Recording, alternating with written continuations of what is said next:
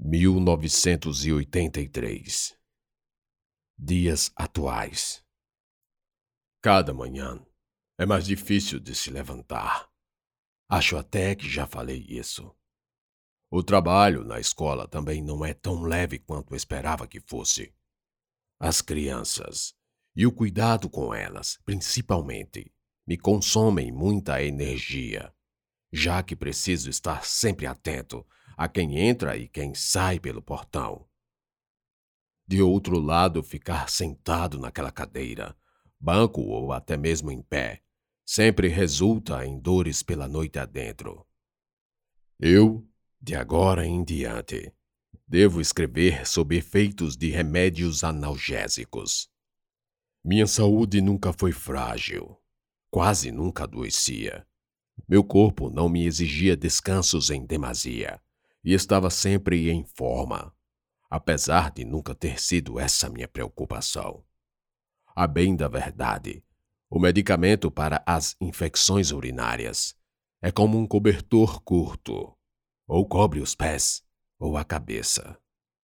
Há outra coisa, presumo, mas só presumo, que porventura esteja auxiliando no consumo de minha parca saúde. Cláudia, Vejo-a cada dia mais preocupada com algo. Vossas últimas conversas têm sido triviais, sem substância. Ela vem guardando muito para si. E isso notadamente depois de, desconfio eu, ser pressionada a fazer o que não quer. Está na hora de esticar as canelas. Deixo o meu quartinho, tranco-o e caminho pelos corredores. Entro na secretaria. É hora da aula, mas ocasiões sem conta já encontrei Cláudia aqui. Ah! Ali está ela. Deve ser sorte de quem conta boas histórias. Ela conversa com uma colega. Aproximo-me e risco o dedo numa quina de parede, dando a impressão de que me ocupo com o acabamento roto da tinta. Trocam as duas um confabulado em cochichos. Eu me chego mais. O senhor deseja alguma coisa, seu Paulo? Cláudia me pergunta. Hã? Como, dona Cláudia? Falo bem alto, quase gritando, virando um lado da cabeça. O senhor está procurando alguma coisa? Ela também aumenta o tom. Ah, é, eu tô meio moco esses dias. Essa criançada tira as ossas de qualquer um. Mas careço nada não, dona Cláudia. O Sebastião pediu para saber quantos galão de tinta é preciso trazer, mode dar uma demão antes do inverno. Então tá. Cláudia volta a falar, sem a preocupação de o conteúdo tocar meu ouvido supostamente danificado. E eu escuto. Antônio insiste. Garantiu mil vezes que não vai dar problema para mim. Aliás, eh, para mim e ele, porque sempre coloca a gente. E você? Eu escuto tanto que o prefeito procura só vereador laranja para poder mandar em tudo. No seu caso, seria uma laranja. É disso que receio. Antônio diz que não, mas quando chegar lá, é só fazer o que esses homens querem. E você vai negar? Como? Fizeram uma pesquisa aí e saiu que ganho fácil. Antônio falou que não há recursos para comprar tantos votos para prefeito e para vereadores. Então estão catando candidatos que já tenham esses votos de graça. É um horror que tudo que fiz por esse lugar, por essas crianças, tudo isso venha terminar mal assim para mim, me obrigando a ser um instrumento de alguém. Há um silêncio entre a troca de frases. Levanto-me para sair. Viro-me para elas, e minha visão periférica capta Cláudia com as mãos nos olhos. Certamente está chorando. Preciso de muito autocontrole para não fazer uma besteira. Preciso pensar noutra coisa. Fazia tempo que não era atingido por semelhante sensação. Dá-me vontade de chorar igualmente. É melhor ir. Você precisa ter coragem para dizer não. Ele é seu marido, não seu dono. Ouço a outra professora dizer. Estou no limiar da secretaria. Volto-me para as duas. Com licença, uh, talvez seja melhor as senhoras não ficar aqui quando for retocar esses cantos. Tudo bem, seu Paulo. Cláudia diz, virando-se para mim, e reparo seus olhos lacrimosos. Ela sabe que sei que chorava. Abaixo a cabeça. Peço licença e saio. Volto para meu quarto ao fim do expediente. Penso ser a hora de dizer tudo a Cláudia. Contar que sou seu pai. Mas e depois? E como ela reagirá? Uma coisa é um pai que sempre esteve ali, um ser de carne e osso, presente desde o início, humano que se fez desde quando necessário. Eu? Não. Eu fui um nada, um besta, um imbecil, um idiota. Pai? Não mereço esse nome. Melhor seria chamarem-me de estrume, poça de vômito, moeda de um centavo que alguém desvia para evitar a vergonha de não ter que se abaixar para pegar, como se dinheiro pouco não fosse dinheiro. Esse sou eu. Gente pouca que parece não ser gente. Aliás, velho, que os outros desviam de mim. Seu Paulo Ouço a voz de Cláudia vindo das minhas costas. Talvez percebendo minha feição triste, resolveu vir me visitar no meu aposento. Oi, dona Cláudia. Rápido me recupero da crise que quase danava-me. Está faltando algo para o senhor?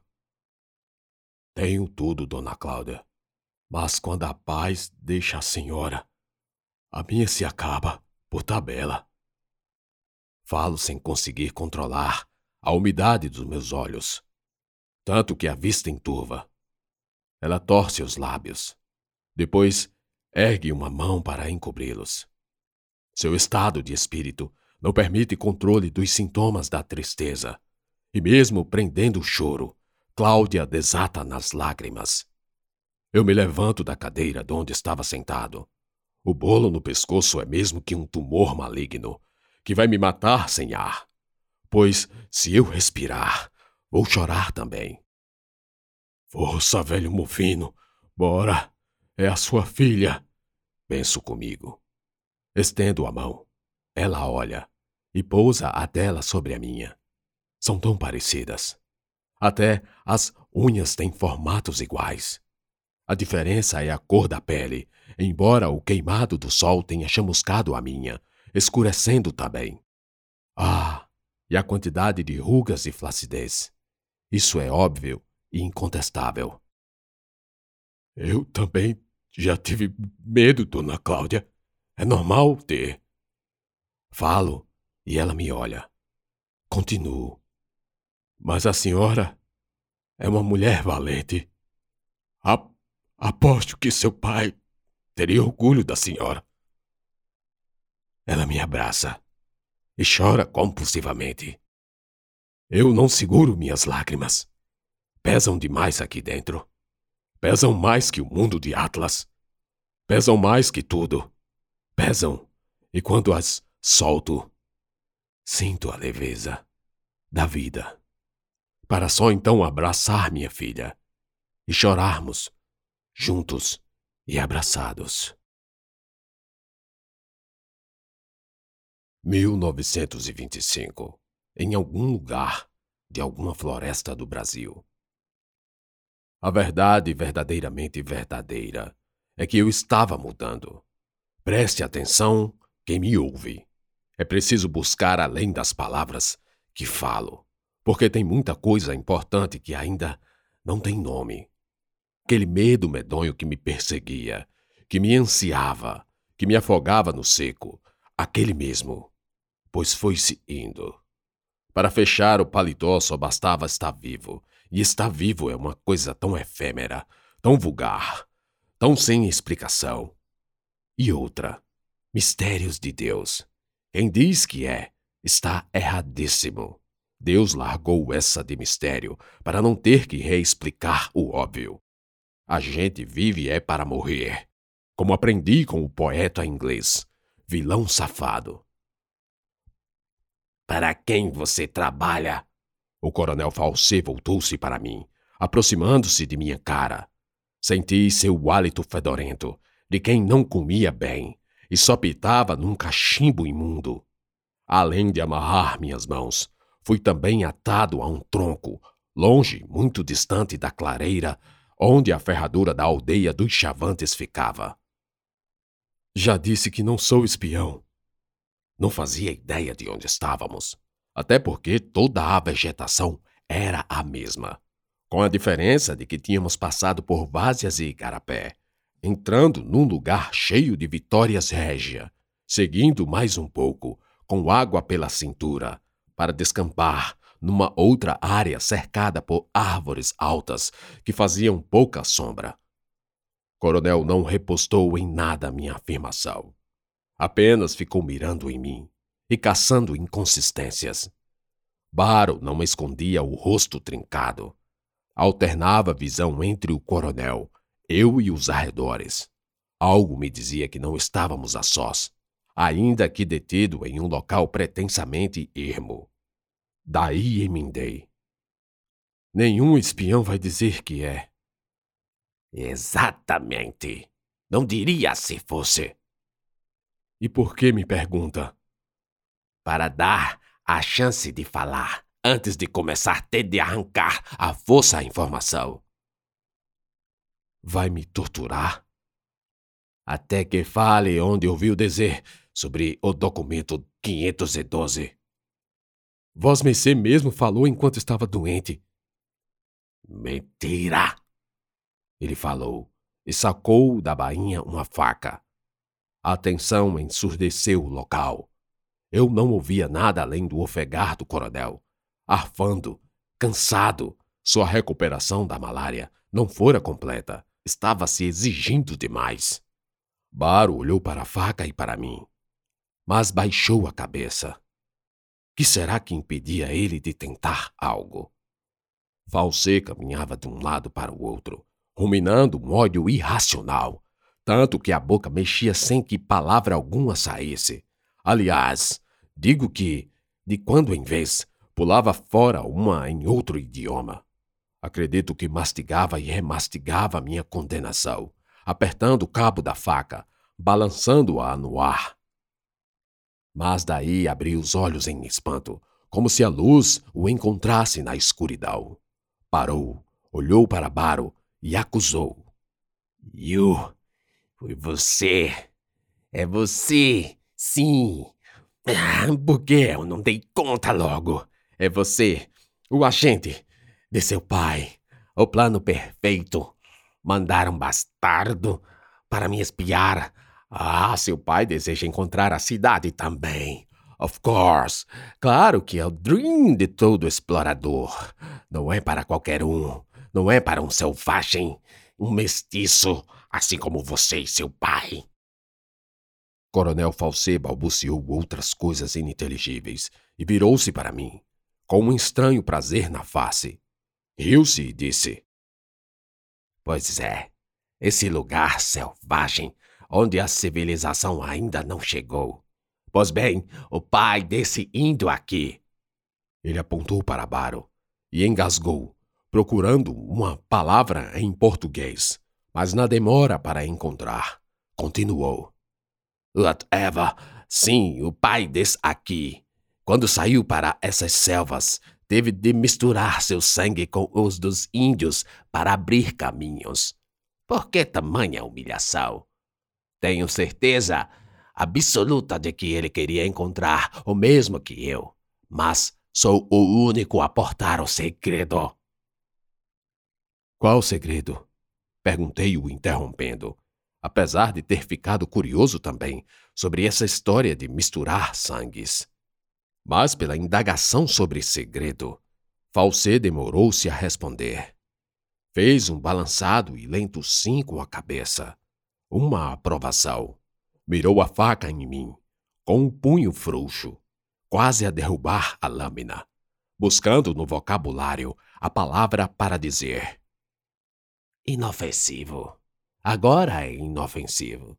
Ok, vou contar. E foi aí que pela primeira vez ouvi aquela mentira maior que todas as mentiras juntas que eu já contara na vida até ali. Era uma vez um navegador que chegou no Brasil, pelos idos de 1500.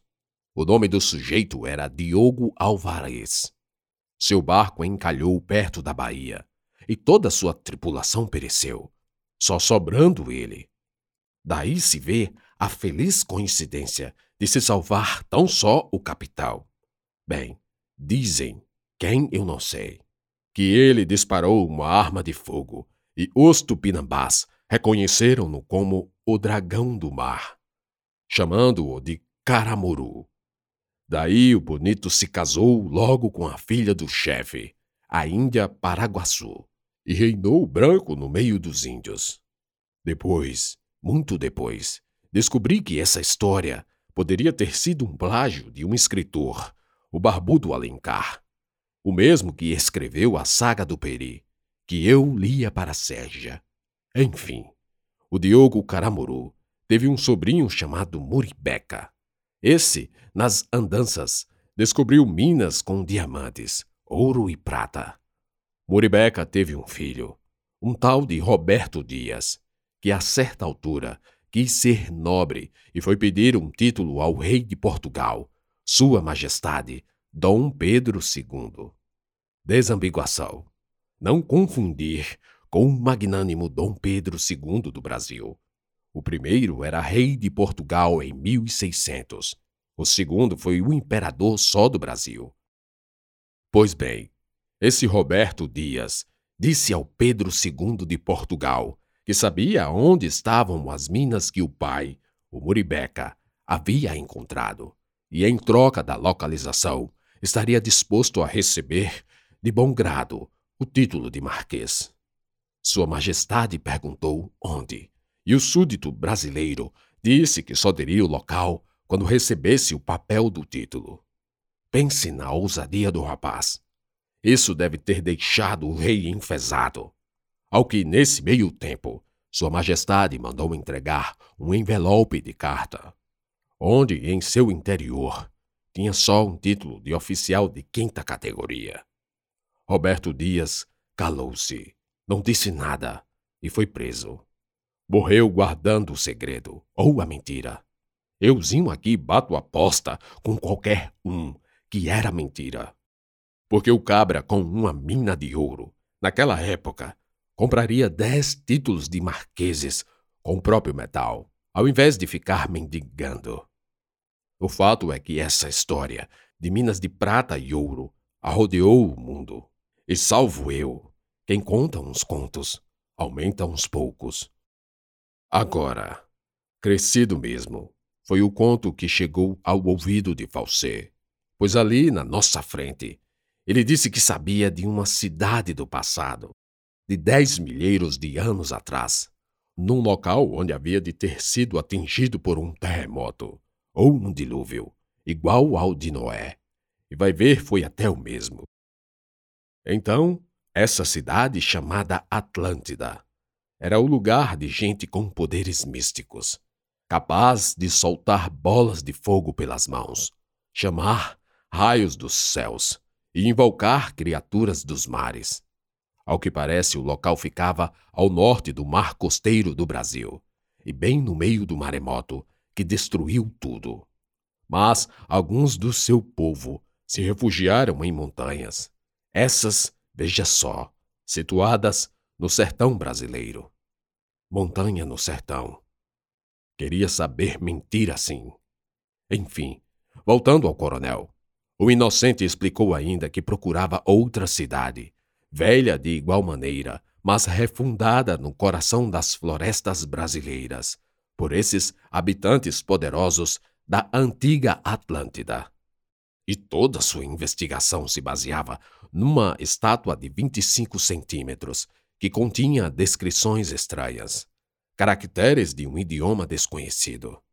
Não me pergunte como, mas ele conseguiu extrair desses hieróglifos a conclusão de que aquele era um artefato místico de um feiticeiro habitante dessa nova Atlântida aqui. Espia. Eu, lá naquele instante, acreditei Juro que sim. Agora, hoje, longe do fato, e muito vivido, é fácil dizer que aquilo era invencionice. Mas no calor da bagaceira, não. Na verdade, o modo como ele contava não deixava dúvidas. O coronel era preciso em detalhes e falava exultado, confiante. No fim de tudo, eu, com minha cara de espanto, não escondi a empolgação e falei: Nunca tinha ouvido falar essa história. É pena, pois vai aproveitar pouco tempo o conhecimento do segredo. Ele fraseou e sacou do coldre a Mauser. Caminhou na minha direção. Nem tive tempo de pensar. A poucos metros apontou para mim e eu o olhei nos olhos. Eu falava a verdade. A verdade não vira mentira nem que se queira. E se fosse para morrer por falar a verdade, como era o caso, nada eu poderia fazer. Não sei por que razão, mas lembrei de Ana. Morreria sem pedir desculpas. Era só o que me fazia arrepender-se de estar ali. Olhei para a arma. Vi seu cano frio fazer uma linha reta com minha testa. O segundo plano desfocou, e falsei era um borrão. Mas notei a mão vacilante hesitante, apertando a arma, sem a vontade de segurá-la, sem a coragem. Mudei o foco. A arma virou um borrão na minha visão, e o rosto do coronel era só um contorcido de angústia e aflição. Lágrimas escorriam para a mata ciliar de suas barbas.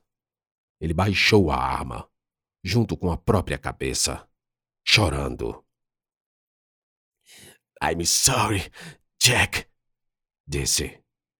Depois levantou a cabeça, olhou para mim, concedeu-me um sorriso paternal e que se formou na contradição do momento.